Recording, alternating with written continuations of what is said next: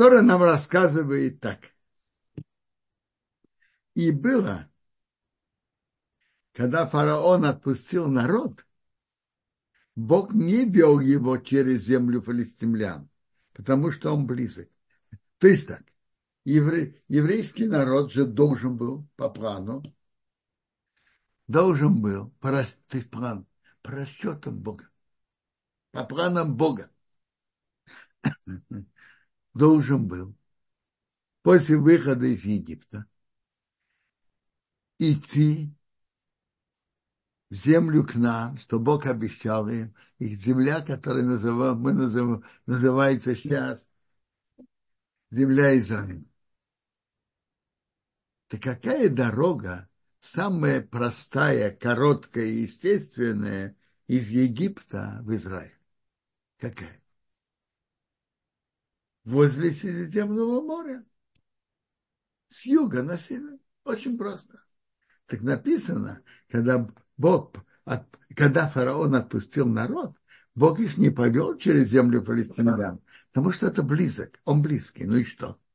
Потому что ибо он близок, и Бог сказал, как бы народ не передумал, если они увидят войну, и раз это близко, так они захотят вернуться в Египет.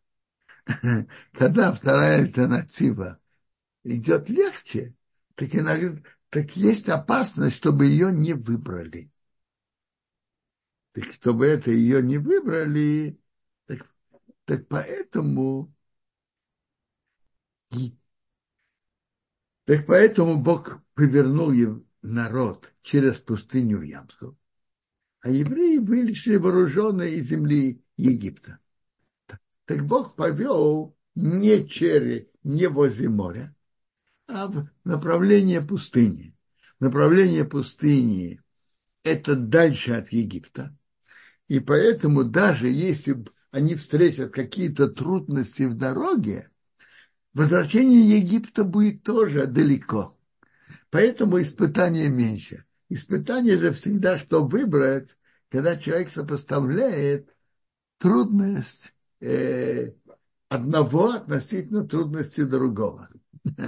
Если в Египте близко, то испытание при всякой испытание еврея при всякой трудности больше. Это то, что Тора нам пишет. Но задается естественный вопрос. Бог бы мог сделать, например, чтобы не было войны. Бог, Бог, конечно, он мог. Бог мог бы изменить психологию евреев, чтобы они не боялись, даже если будет война, и чтобы они не, хот... не желали вернуться в Египет. А? Вопрос? Ответ на это такой, что Бог создал мир, и основной стержень, вокруг чего крутится мир, это выбор человека. Бог, у него нет невозможного. И он может делать любое. И он может вмешаться в выбор человека тоже. Как мы уже слышали, Бог вмешался в выбор фараона. Но, как говорят, вмешиваться в выбор человека, у Бога это последнее, что он делает. Он, так как выбор это основной человека, это основной стержень, на чем крутится мир, Бог не вмешивается ни в выбор других народов вести войну с еврейским, не выбор евреев вернуться в Египет или нет. Обычно выбор человека Бог не вмешивается. Он оставляет это нам. Это наша работа перед Богом. Но что Бог делает? Он меняет условия. Он может нам сделать выбор легче. Это да. Так Бог повел еврейский народ в направлении пустыни, что даже если будет война, то желание вернуться обратно в Египет будет тоже не такой простой. Соотношение одного с другим делает, делает выбор не вернуться в Египет легче. Мейша взял кости Иосифа с собой, потому что заклять заклял Иосиф, он заклял сынов Израиля, когда Бог вспомнит, поднимите мои кости с вами. Интересно, что написано в Медраше. Он, за... он поклялся братьям, что он не имеет ничего в сердце против них. А братья поклялись Иосифу, что они не имеют в сердце ничего против, против него. Это очень важно, когда, когда евреи не имеют претензий один к другому. Так Иосиф поклялся это братьям, а братья поклялись Иосифу. Так написано в Медраше Аба тут на месте. Простое заклял, чтобы он поднял, э, взял, взяли его кости, подняли в землю Израиля. Медраш рассказывает, что это было не так просто. Найти, где Иосиф похоронен. Сказали, Иосиф, мы тебе обещали.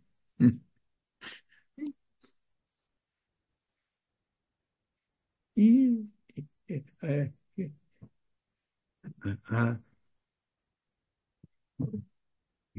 гроб с Иосифом поднялся, и они его взяли, и Мейша его взял с собой. Они поехали из Сукот, расположили свой сам в конце пустыни. А Бог вел их. Днем перед ними был столб об, облака, а ночью перед ними был столб с огня, чтобы они могли идти и днем, и ночью, когда надо, могли идти. Бог не убирал столб облака днем и не столб ночью перед народом. Бог сказал к Моше, говори сынам Израиля, что они вернулись, расположились э, между башней и между морем, перед таким идолом Балцфона, напротив него. И, то есть, вернитесь немножко обратно. И фараон скажет тогда про евреев, что они заблудились в стране, они идут обратно, в обратном направлении. Пустыня закрыла. И все это для чего? Все для чего? И, что я укреплю. Тут написано, я укреплю. Тут Бог дал мне, мешался выбор фараона. Я укреплю сердце фараона, он погонится за ними. И я буду иметь почет фараона и на всю его армию. И Египет будет знать, что я Бог.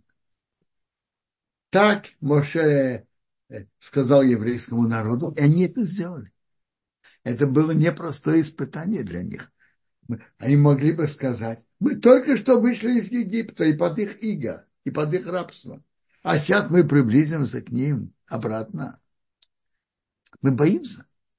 Нет, сказали. Моше говорит от имени Бога, мы делаем. Было сообщено и Египту, что народ убежал. То есть он, он ушел на три дня, но не собирается вернуться. Между прочим, это интересно. И Бог намеренно сказал, велел Моше требовать ворону выйти на три дня служить Богу чтобы была неоднозначность. Они после этих трех дней возвращаются или нет. И на первый взгляд, на три дня идут, идут приносить жертву. Значит, значит, должны вернуться. Но с другой стороны, в прошлой главе мы читаем. Бог сказал к Моше,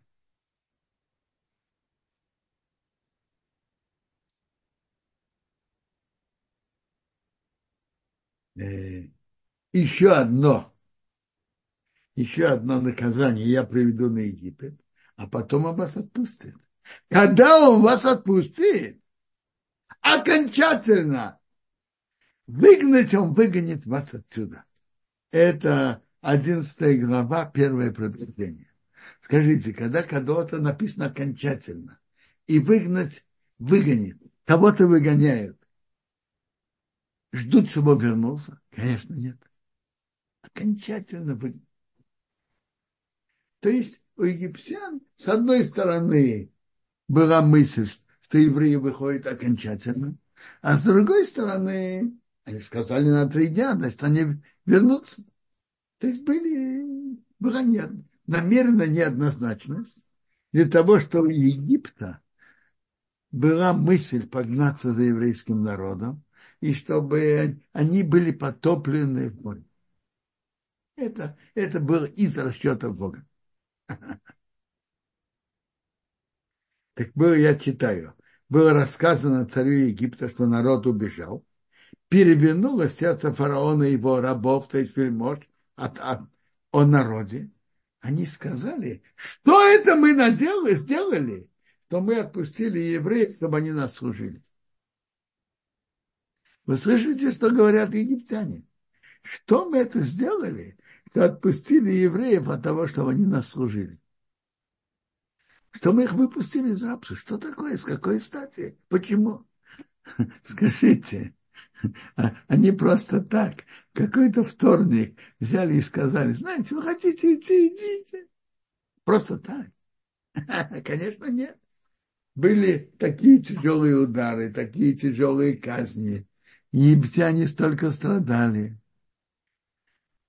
И кровь, и, и лягушки, и, и звери, и, и вши, и эпидемия, град, саранча. И самое страшное, гибли первенцы. Скажите, просто так, один, в один какой-то день, просто так они их выпустили.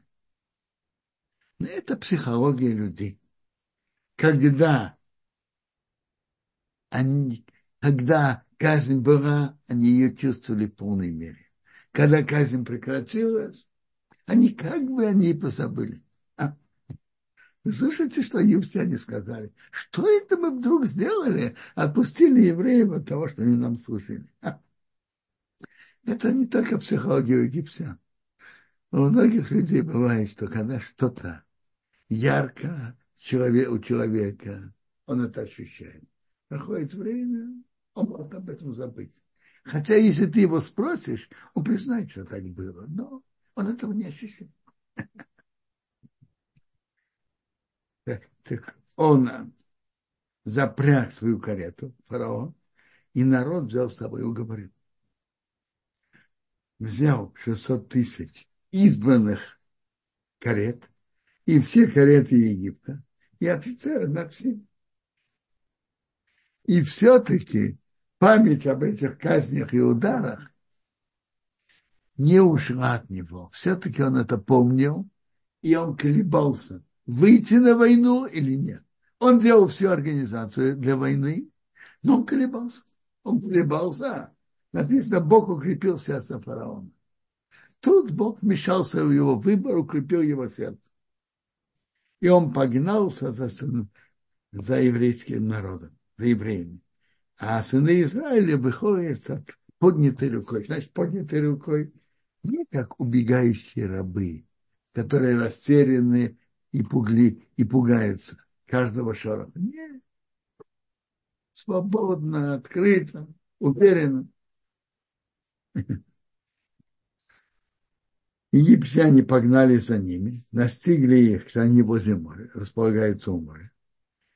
Все кони и кареты фараона, и всадники, армия, возле Пиахирот, возле Балцвон, там, где они были. И фаро приблизился.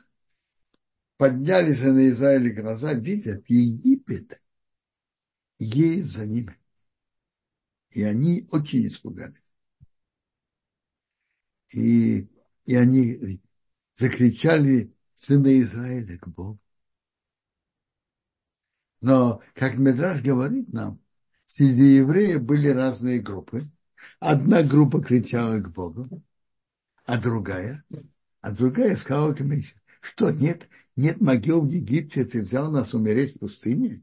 Что ты нам наделал, что ты вывел нас из, пустыни, из Египта? Что ты нам наделал?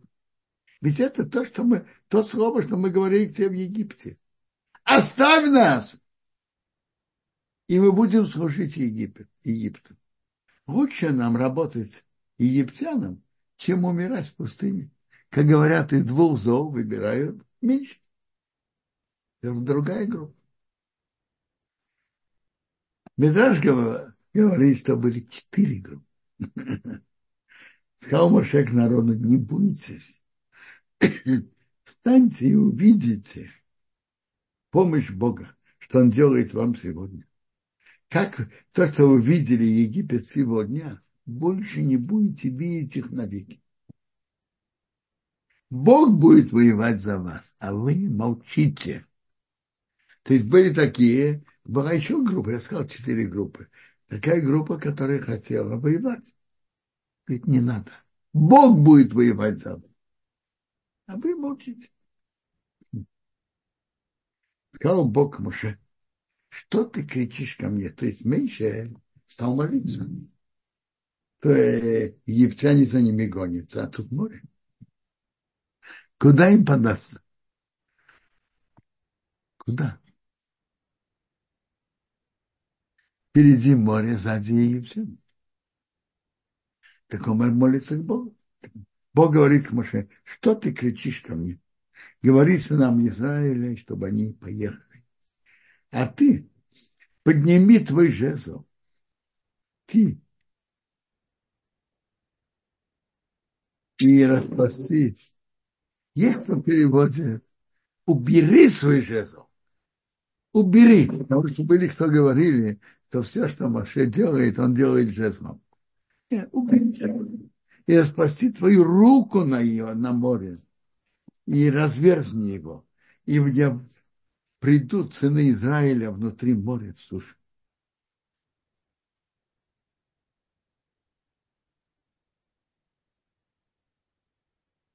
То есть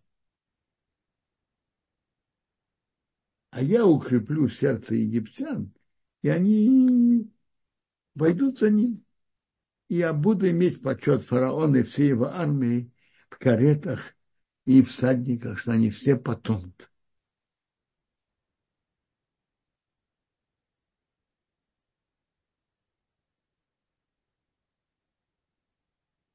Тут написано, что всегда был перед ними столб облака днем, а столб огня ночью. А сейчас столб облака днем не ушел, а он встал между станом Израиля и станом Египта. И он их защищал от камней и стрел, которые египтяне в них бросали в евреев. Он пришел между этими лагерями распостер месяц свою руку на море. Бог повел море восточным вечером, могучим всю ночь. Он сделал море в суд, превратил в сушу, и море разошлось. Но тут надо понять события по порядку. Вошли сыны Израиля внутри моря, в сушу. Медраж говорит, значит так. Смотрите. Мы читали только что, это пятнадцатое предложение, что Бог говорит Моше, что ты кричишь ко мне? Ты что ты молишься? Непонятно. Евреи в беде, надо молиться. Что за претензия? Почему ты кричишь ко мне? Что ты молишься? Говорить евреям, чтобы они поехали. Рабхаим из Воложина спрашивает этот вопрос, что евреи в беде. Конечно, конечно, надо молиться. Молитва – это могучая сила еврейского народа. Что это за претензия Бога к Моше? Что ты кричишь ко мне? Говорит, да, конечно, молитва – это могучая сила. Но есть что-то, что еще сильнее, чем молитва. Что? Что евреи что еврейский народ, веря, веря в Бога, что Бог превратит море в сушу, войдут в море, пока это еще море, и тогда море разойдется. Тогда часть евреев войдут в море, море не устоит перед ними. море превратится в сушу. Но они должны начать, часть, хотя бы часть евреев должны войти в море, когда оно будет. Молитва могучая сила, но что евреи войдут в море, веря в слова Бога, это действие с верой, что они входят в море, еще сильнее, чем молитва. Это сильнее, чем молитва. Есть. Вот это предложение, 20, которое тут 22 вошли сыны Израиля внутри моря в сушу, а вода у них как крепость справа и слева. Мидраш Аба говорит так. Евреи вошли внутри моря, а тут написано в сушу. Так они вошли в море или в сушу? А? Противоречие внутри моря, а, а следующее слово в суше. А? Мидраш на этот, Мидраш Раба отвечает на это так, что они вошли в море, когда это море было море. Но когда они вошли, они вошли в море до носа, и так, и море превратилось в сушу. Они вошли в море. Они так и вошли в море. Но тогда море превратилось в сушу. Они вошли, Метраж говорит, то они вошли в море до носа, и море превратилось в сушу. Ну, то, что они вошли в море, а море превратилось в сушу, это читается из, из, из самого текста. Но откуда Мидраш Аба говорит, что они вошли в море до носа? А может, они вошли по пояс, а может, до плеча. А? Мне кажется, что Мидраш понимает это из путей, как Бог ведет мир. Человек должен делать то, что в его силах. Он должен делать все, что в его силах. Когда его сила кончается, Бог, Бог помогает. Так тут тоже, идя по этой линии, они еврейский, часть, еврейский народ, хотя бы часть еврейского народа, в данном случае это была именно часть еврейского народа, должна была проявить веру в слова Бога и войти в море. Докуда человек может войти в воду и остаться живым? Докуда?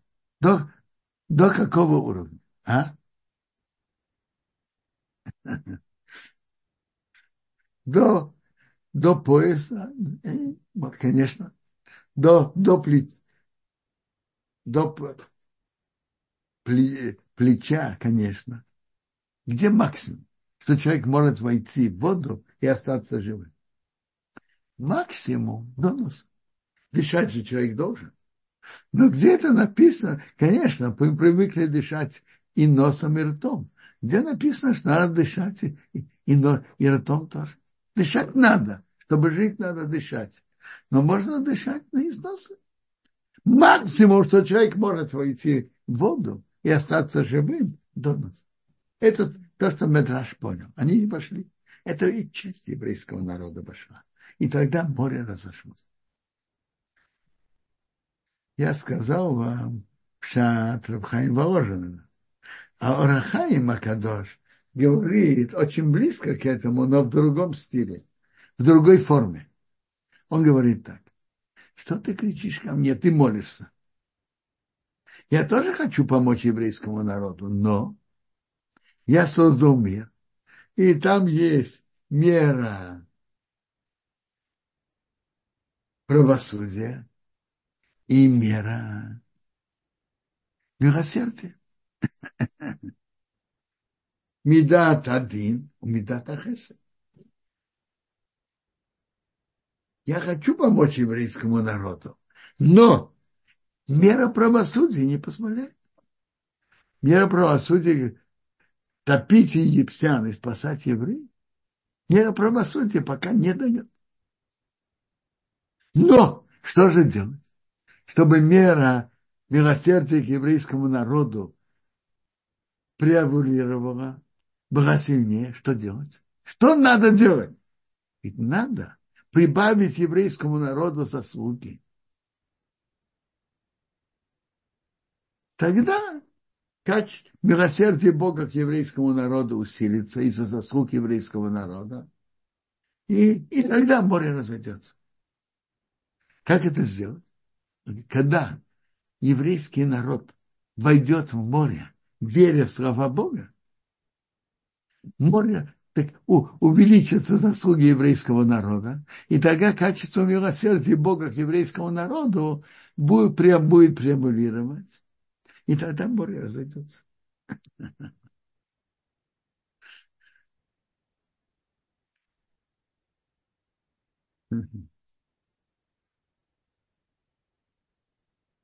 Это, это, это слова Рахаим.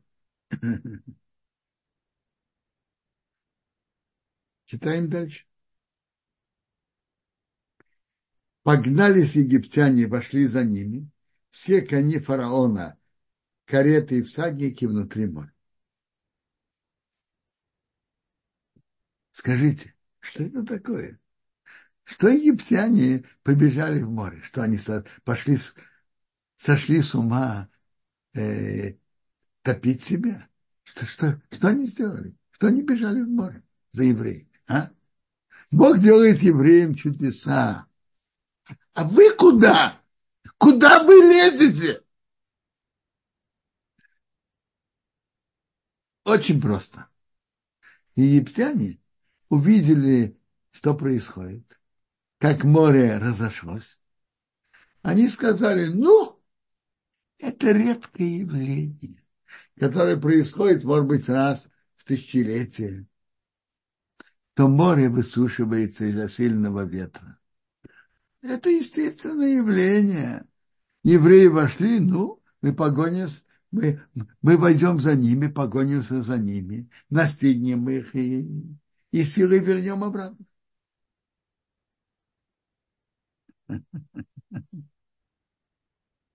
Они не поняли, что это Бог делает чудо еврейскому народу. Они это не поняли. И, и, и как идиоты сами вошли в море на свою гибель. Было в утренней смене, то есть третья часть перед э, ночи, перед утром, Бог посмотрел на лагерь Египта э, столбом огня и облака и привел растерянность лагерь Египта. Снял колеса их карет и повел их с тяжестью. Сказал Египет, я убегу от Израиля. Бог воюет за них в Египте. Сказал Бог Моше, пропасти твою руку на море, и чтобы воды вернулись на Египет, на кареты и на всадника.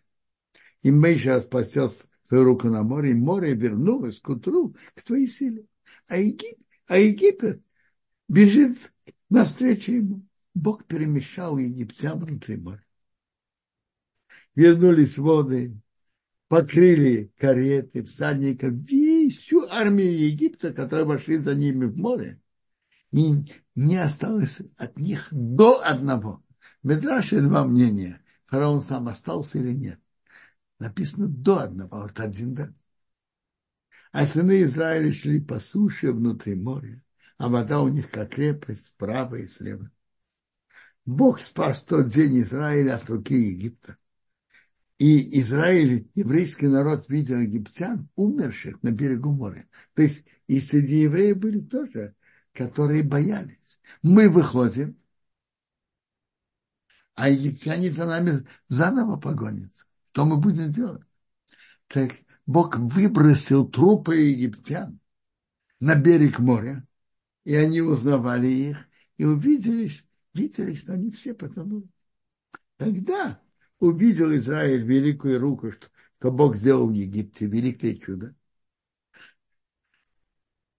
Пасха, и увидел народ Бога, то есть его величие, и верили в Бога и в Моше и Бараба.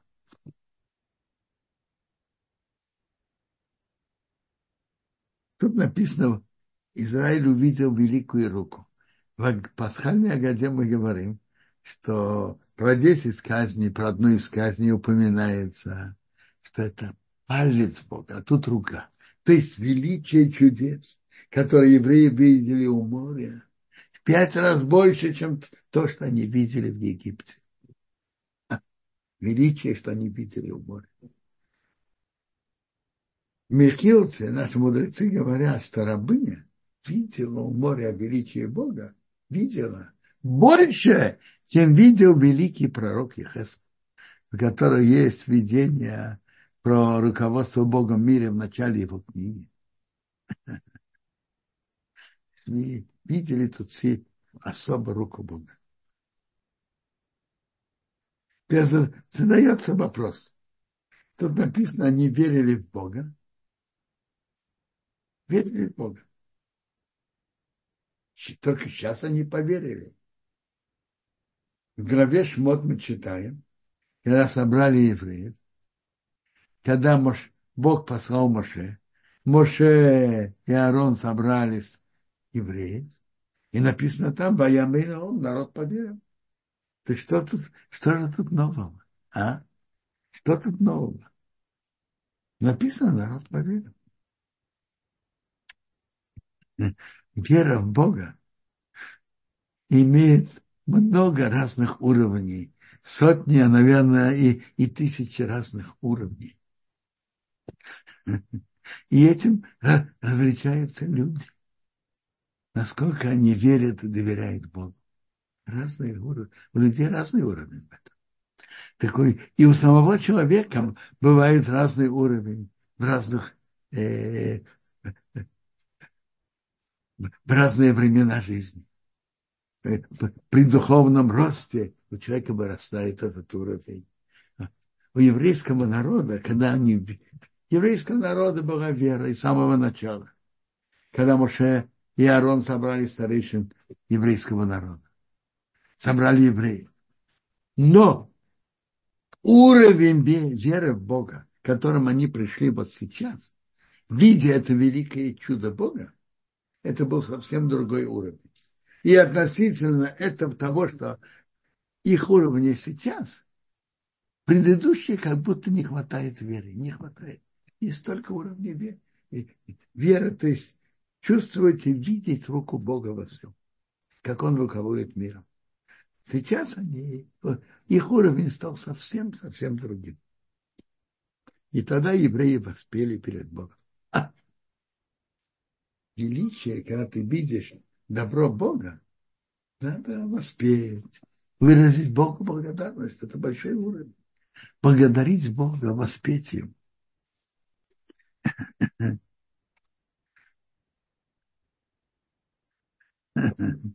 Ну, тут я пока делаю остановку на, э, на недельной главе. Ведь у нас есть еще законы, которые нам тоже надо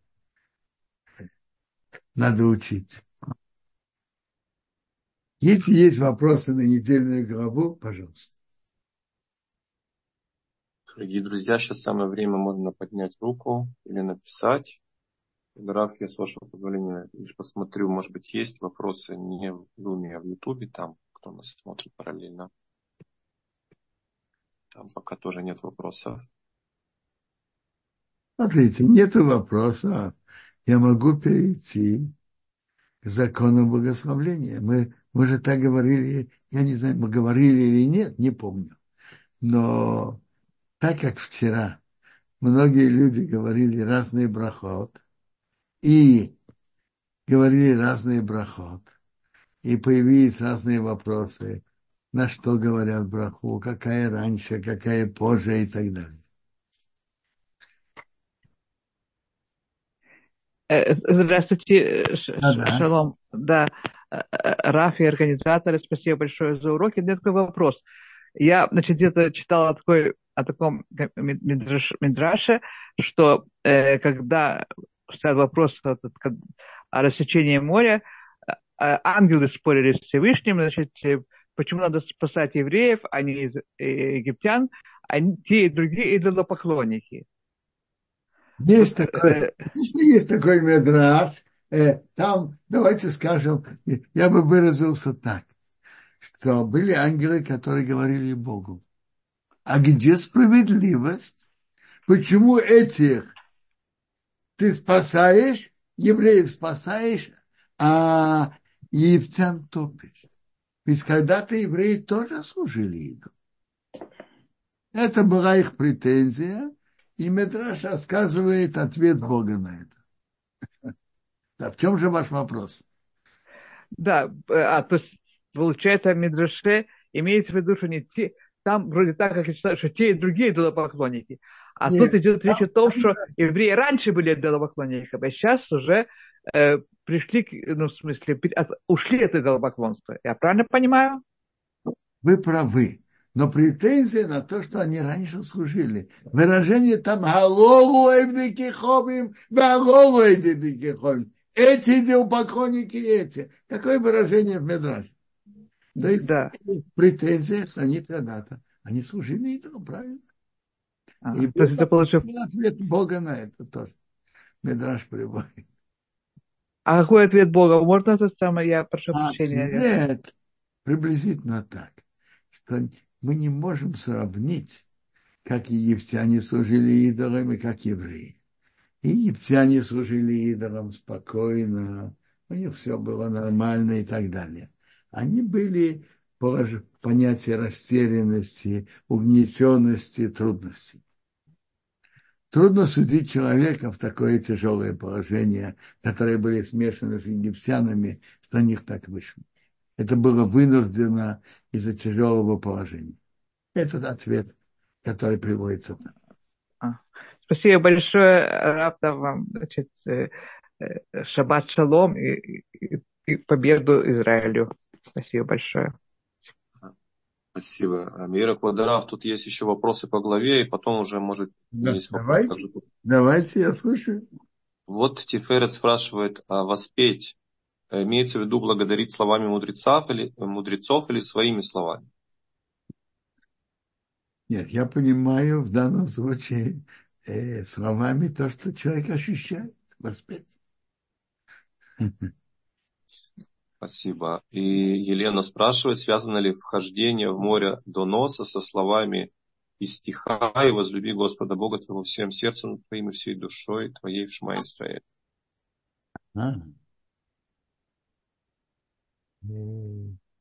Это, конечно, надо любить Бога всем сердцем и всей душой.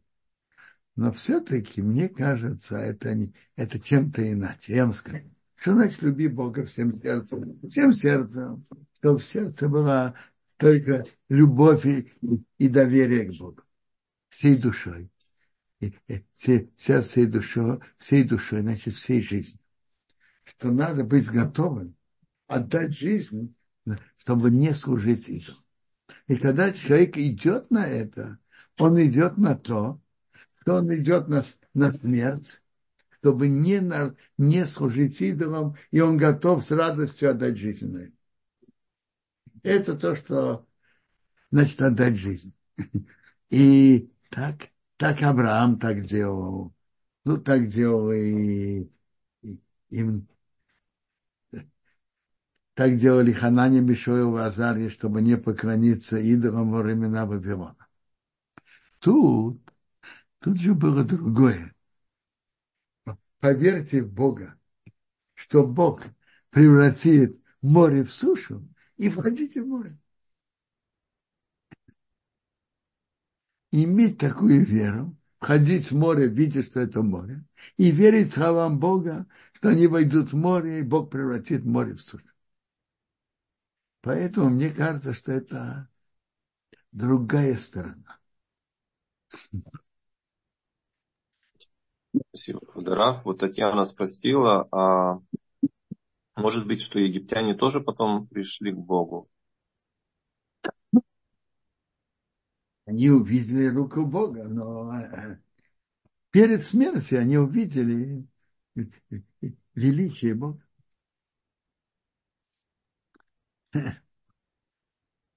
Расчеты Бога о гибели египтян было, чтобы египтяне получили свое они получили свое наказание этими десятью казнями в Египте. Но это по расчетам справедливости и суда Бога было недостаточно. Бог хотел, чтобы они, что они потонули и были наказаны за то, что они угнетали евреев. Ну, есть еще вопросы? Да, спасибо, Квадраф. Таня, пожалуйста, уже микрофон подключен. Пожалуйста, ваш вопрос, если получается. Если пока не получается, Квадраф Алло, зачитаю. да, да, слышно? Да, да. О, да. отлично. Я хотела только спросить, вот сказано, что любая кухарка видела как бы величие Бога, да? Так Написано. у меня... Да, что? Правильно, да? Да. Э, да. Написано даже рабыни, так там написано. Даже рабыни, окей. Так мне интересует, насколько, настолько это было явно величие Бога или настолько был уровень вот этих всех рабынь и кухарок?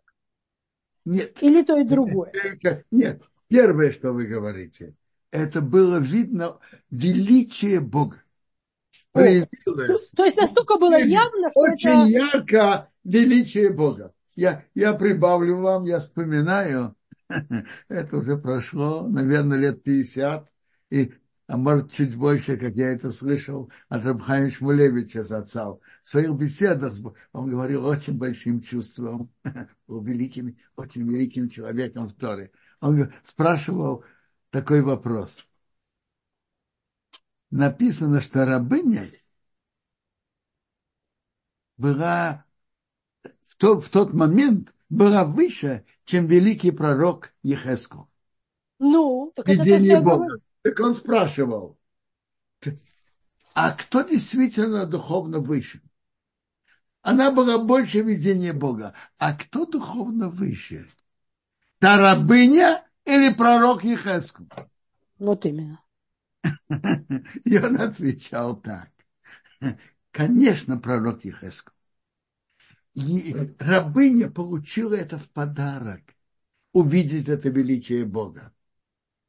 Как говорят, подарки приходят и уходят. Как легко приходит, так легко и уходит. Говорят, что люди, которые выигрывают лотерею, так же легко ее и проигрывают.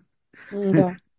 То же самое видение величия Бога, как оно приходит, оно само собой забывается.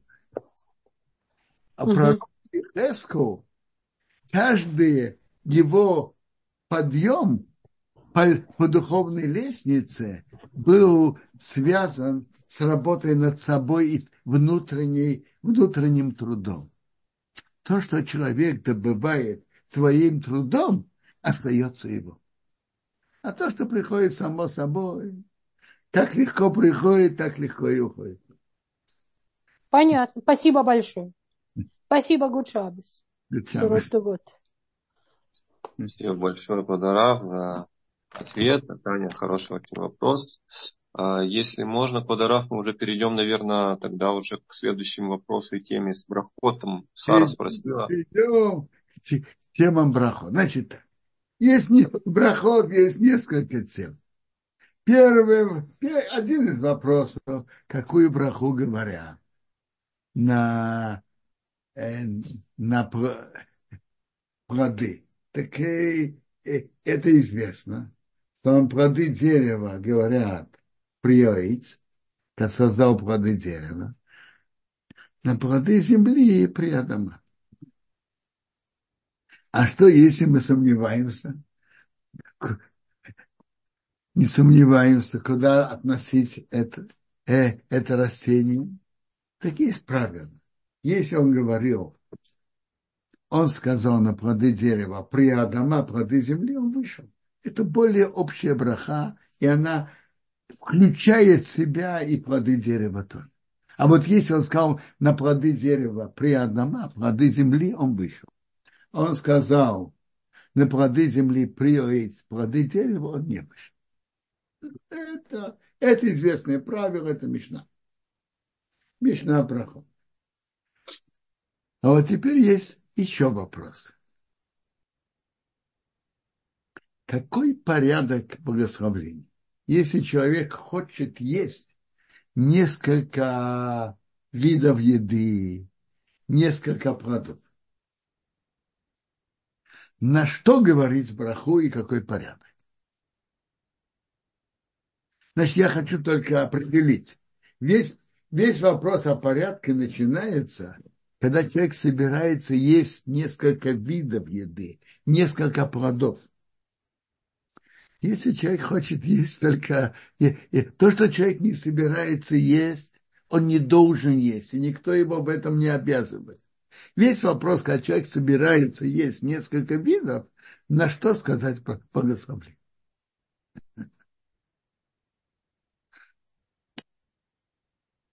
Так так. Есть, есть ведь две темы.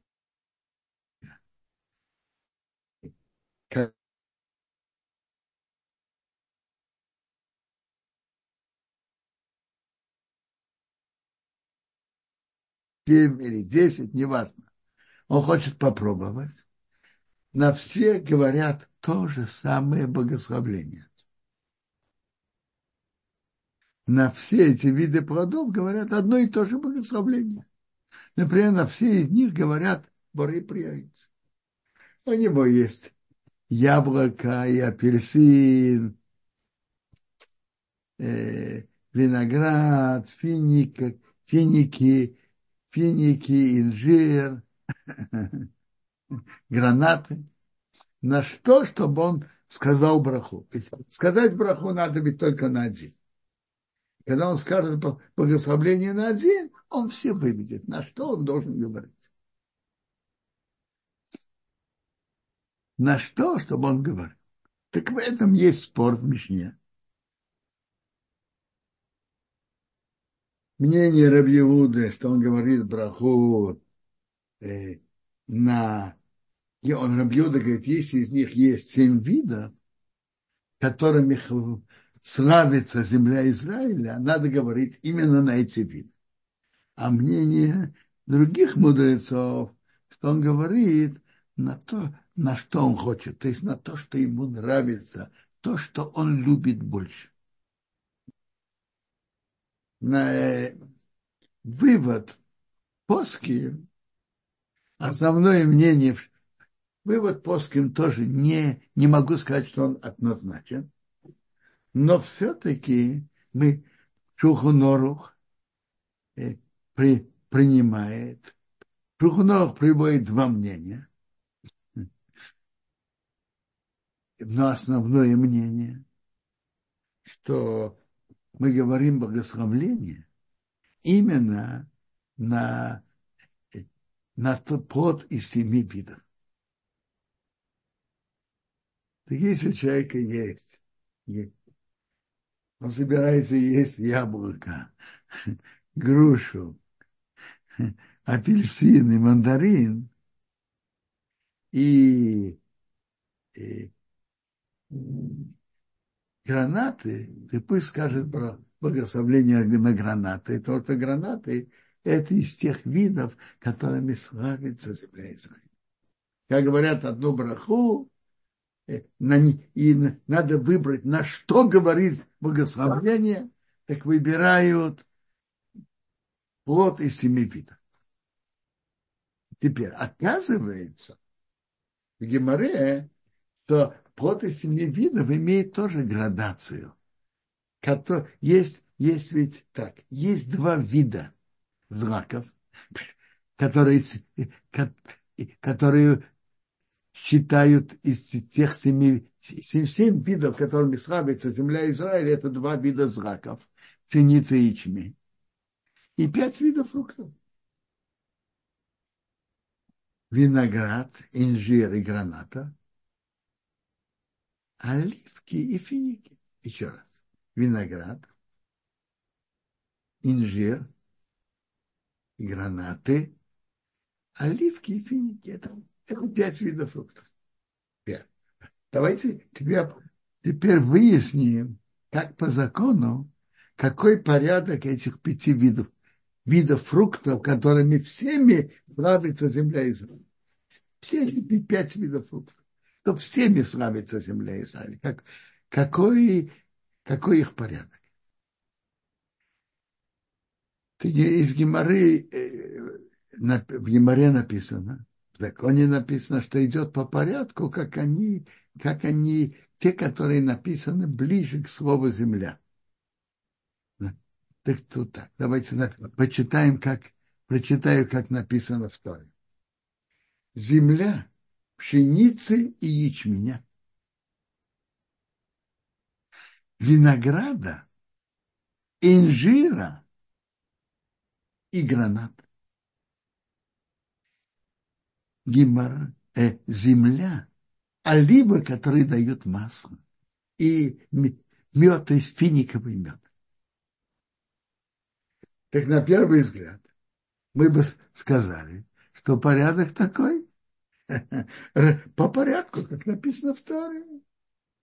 И, и тогда выйдет, что оливки и финики, они, финики, они, самые последние.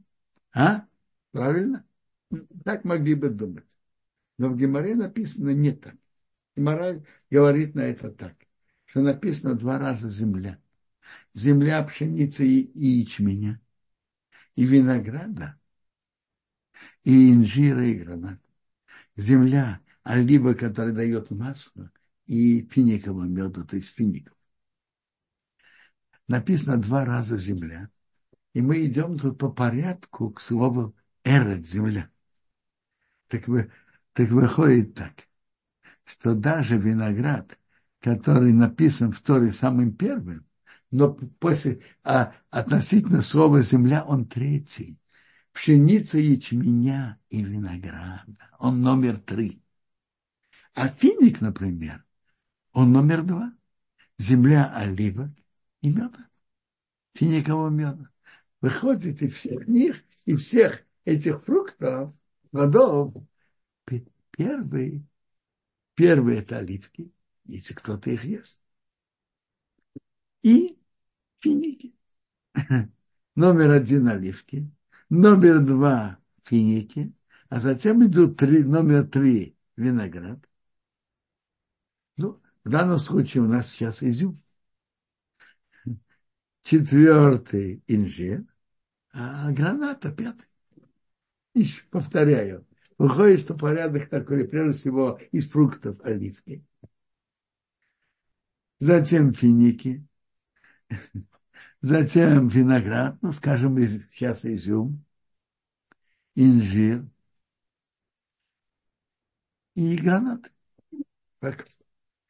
Это такой порядок этих фруктов, если человек должен сказать благословение на один из видов. Значит, во-первых, есть, мы уже сказали, что это и если он собирается есть все эти, все эти виды продуктов.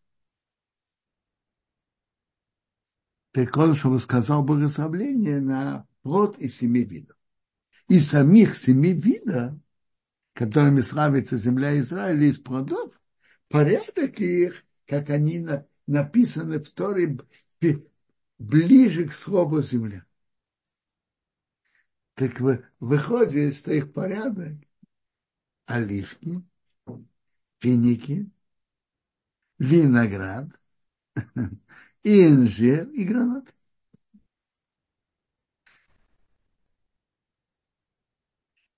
Но даже граната, она раньше, чем, чем э, другие виды плодов. Все, все, всем ясно? Это если надо говорить только одно благословление. надо говорить только одно благословление, так мы выбираем плод из семи видов. А, и сам, а если есть несколько видов из семи видов, которыми славится земля Израиля, то мы выбираем их по порядку, кто ближе к слову земля. Так выходит, что их порядок номер один оливки, номер два финики, номер три виноград, номер четыре инжир и номер пять гранат. Но даже гранаты, они раньше других плодов. А теперь давайте представим себе ситуацию. Э, а теперь представим себе ситуацию, что у человека нет плодов из семи видов. Это этого предпочтения. У человека есть яблоки, груши, апельсины, мандарины. И он собирается есть, попробовать от всех этих видов. На что он должен сказать благословение? На что? На какой из видов? Так приводится на это другой, другой принцип. Тут уже мы идем то, что, то, что мудрецы сказали. То, что он любит. На тот вид, который он любит больше. Если кто-то любит груши больше всего, пусть скажет брахунок благословление на груши. А если ему, он, ему любит больше всего апельсины, на апельсин. Если нету семи видов, то тут приоритет то, что он любит.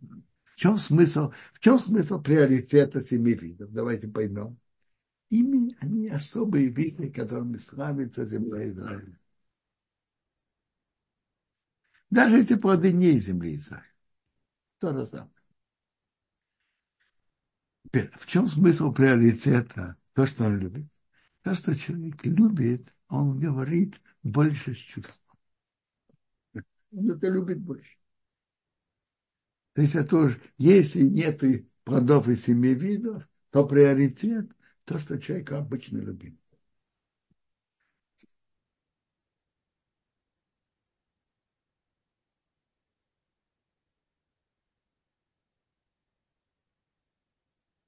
Теперь, это мы говорили пока в случае, когда есть несколько видов, на которые, которые надо говорить тоже благословление. Вопрос, на что говорить? Так если есть и семи видов, которыми славится земля Израиля, говорят на эти семь видов. Если нету, этих плодов, плодов, которыми славится земля Израиля, то вы, то при, приоритет то, что человек обычно больше любит.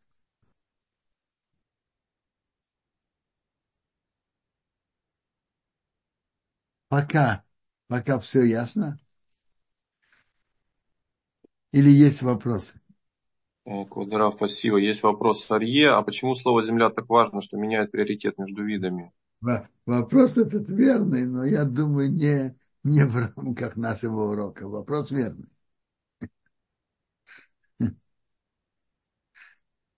Ну, больше вопросов нету? Есть вопросы по брахот, но не сейчас то, что вы объясняете.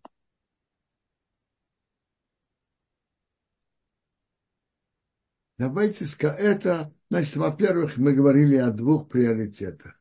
Если есть плодов семи видов, которые из плодов, которыми славится земля Израиля, и я говорю все, что, что человек, все плоды тоже благословление. Вопрос только на, как, на какой плод говорить благословление. Ты говорят благословление на тот плод, которыми и семи видов, которыми хвалит, славится земля Израиля. И мы еще говорили, что из самих семи плодов есть у них тоже порядок, порядок их важности. Это потому, что плод такой важный. Порядок э, их важности. А если нету плодов, из них плодов, которыми славится земля Израиля, то говорят, благословление на тот вид, который человеку обычно больше любит. Кто больше всего любит яблоки, пусть говорит на яблоки.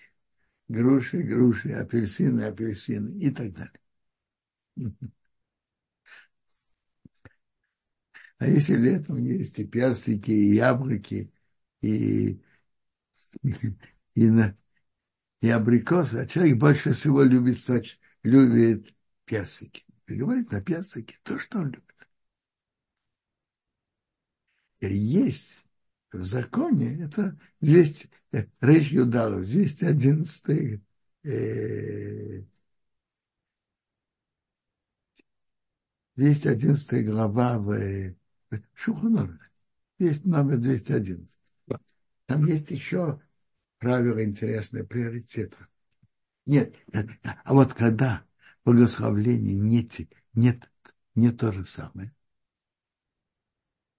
то тут уже, то тут уже вопрос, вопрос другой и правила другие. И тоже есть приоритеты. Интересно, что есть приоритеты, как, когда не, несколько разных брахот. Несколько разных благословлений, разных. На что, какой из них надо говорить раньше?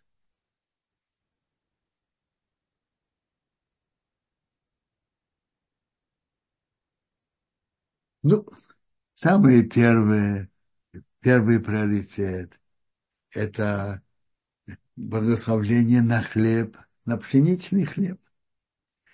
А моцилеха минарец. После него идет благословление на мазонот, э, на, скажем, на, на ману и каша тоже и пшеницы. Бореймина и мазонот. Или на, на пироги и пшеницы.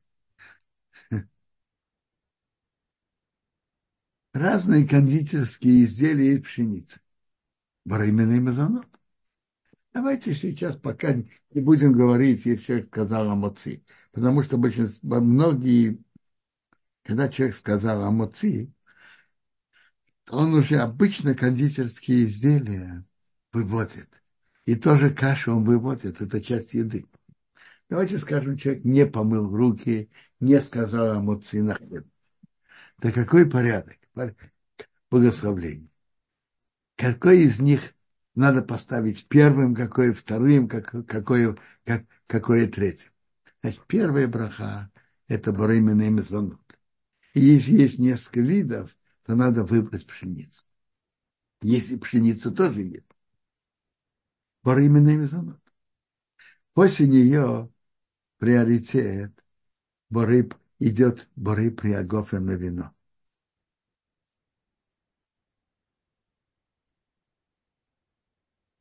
А потом уже идет приоритет.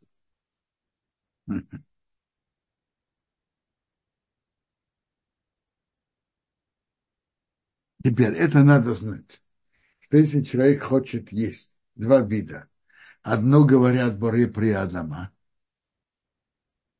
а другое Шаков, например, человек хочет есть банану,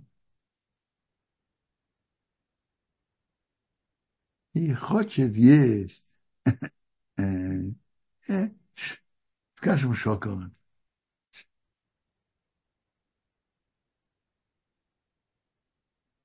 Так раньше говорят при Адама, а только потом Шиаков. Если он хочет говорить на что-то, на что говорят при Адама, и на что-то, и, и то, что на что говорят Шиаков. При Адама раньше, чем Шиаков. Раньше при Адама на банан, а потом Шиаков на шоколад. И то же самое человек хочет есть то, что при скажем, яблоко, и, скажем, тот же шоколад Шиаков. Раньше при а потом Шиаков. При Адама раньше, чем Шиаков, и при раньше, чем Шиаков. Почему? Шиаков – это очень, самая общая браха, она включает все, все, все. А при Адама и, Торас, и, и при Аид они более узкие. Более узкая браха, она более конкретная, поэтому ее говорят раньше. При Адамара раньше, чем Шиаков, и при Аид раньше, чем Шиаков. А вот насчет соотношения при Аид и при Адама, ведь при Адама она более широкая, а при Аид более, уз, более узкая, только на плоды дерем. В этом мнение разделились. Мнение вот тоже, что приорится раньше, а другие мнения нет, нет приоритета. Тоже так вопрос, что же делать? Что же делать, как вести себя? Мнение Абава Алхогдот, что приорит, так она более конкретная, более узкая браха, более конкретная. Она раньше, чем при Адама. А мнение других плоских нет так. Рож, Ражба, нет так. Шухунарха приводится, приводится этот спор. А то, что вывод, который пишет Ахроним, Мишна Брура, зависит так. Если при Адама более любима, более любимый жид, допустим, Шокова ты любишь больше, я прошу прощения, не Шокова, мы уже перешли при Адама и при Рейц. Если скажем, у кого-то, например, ананас, ананас, ананас и яблоки. Если ананас, что? Если а, ананас человеку больше приадама, более любимо, чем яблоки приаиц, пусть скажет раньше приадама на, на ананас, а потом приоиц на яблоко. А если у него нет привилегий, то пусть поступит как мнение Ахонгдерот, раньше приоиц, потом приадама. Приоиц и приадама еще раз. Это был спор. И в этом случае, то, что пишет Мишнабрури, если у него есть приоритет, он больше любит приадама, ананас больше, чем яблоко. Пусть скажет, при, раньше приадама, а потом приорит. А если нет, нет, при, нет у него больше любви к одному, чем к другому, пусть скажет, пусть скажет раньше приорит.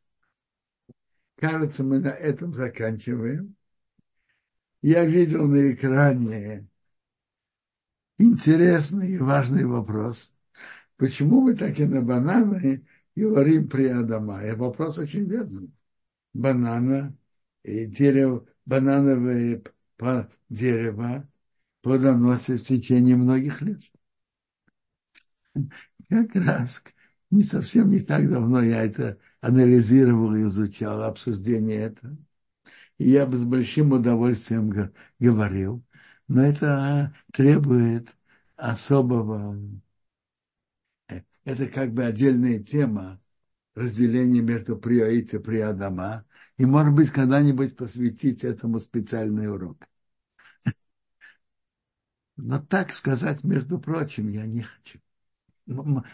Может быть, могу, но не хочу. Лучше этому посвятить этой теме, довольно широкой теме, разделение, что относится при аиц, какой плод мы относим при аице, какой при Адама, это интересная тема, и надо это отдельно разобрать.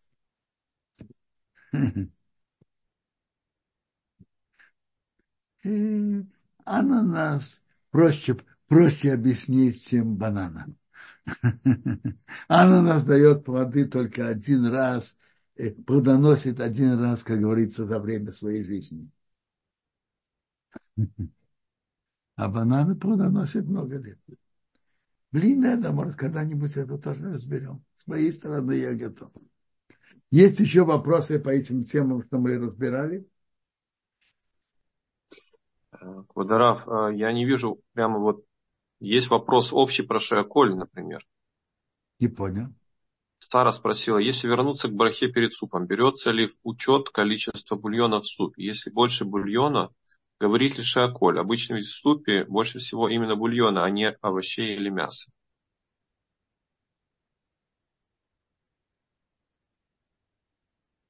Тут, тут, тут уже вопрос немножко другой, но раз вопрос был задан, я все-таки на него постараюсь ответить. У нас есть правило. Э, бывают ситуации, что мы, когда есть что-то икар основное, а что-то тафил побочное, то мы говорим браху на икар и выводим побочное.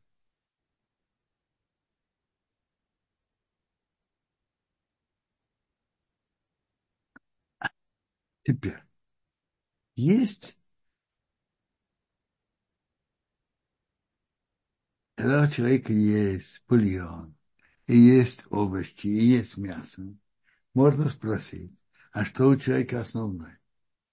Но и, все, и при этом есть интересный орах, важный, важный орах Ашуха, который говорит такое правило. Когда человек ест, так я скажу вам пример. Есть, называется, салат из фруктов. Вы знаете. Нарезают апельсины, яблоки, ананасы, бананы и так далее. И едят, и едят, в одну ложку набирают все вместе. Поским принимает, что в таком случае икар основное считается то, что большинство во всей этой массе. Так если, например, яблоки и груши большинство относительно банан и, и ананаса, и яблоки и груши больше, их, скажем, 60%, а при аид 60%, а при адама 40%, и в ложку обычно набирают все вместе, то говорят, большинство считается икан, и говорят при аид, и, и выводят все. Это то, что происходит в салат пирот, салат из фруктов. Насчет бульона, в котором есть и бульон, и овощи, и мясо, обычно же едят отдельно. Едят, набирают в ложку бульон, берут морковку, картошку и берут мясо тоже отдельно. Так на морковку на картошку говорят при Адама, а на бульон и на мясо говорят шакол. Говорят две браху. Так Орахашохан говорит так. Если в ложку, и если едят отдельно, и обычно набирает в ложку отдельно, то говорят на каждой из них отдельную браху. И как мы только что говорили, что при Адама раньше, чем Шиаков, так надо сделать браху на морковку или картофель при Адама, а потом, а потом на суп или на, на бульон или на мясо шаков. А в салат из фруктов, которые мы обычно едим все вместе, так мы смотрим все как на одну, одну массу, и смотрим, что большинство, то, что большинство, на это говорим браху. Большинство приоиц, говорим приоиц. Большинство приодама, приодама. Это ответ на ваш вопрос.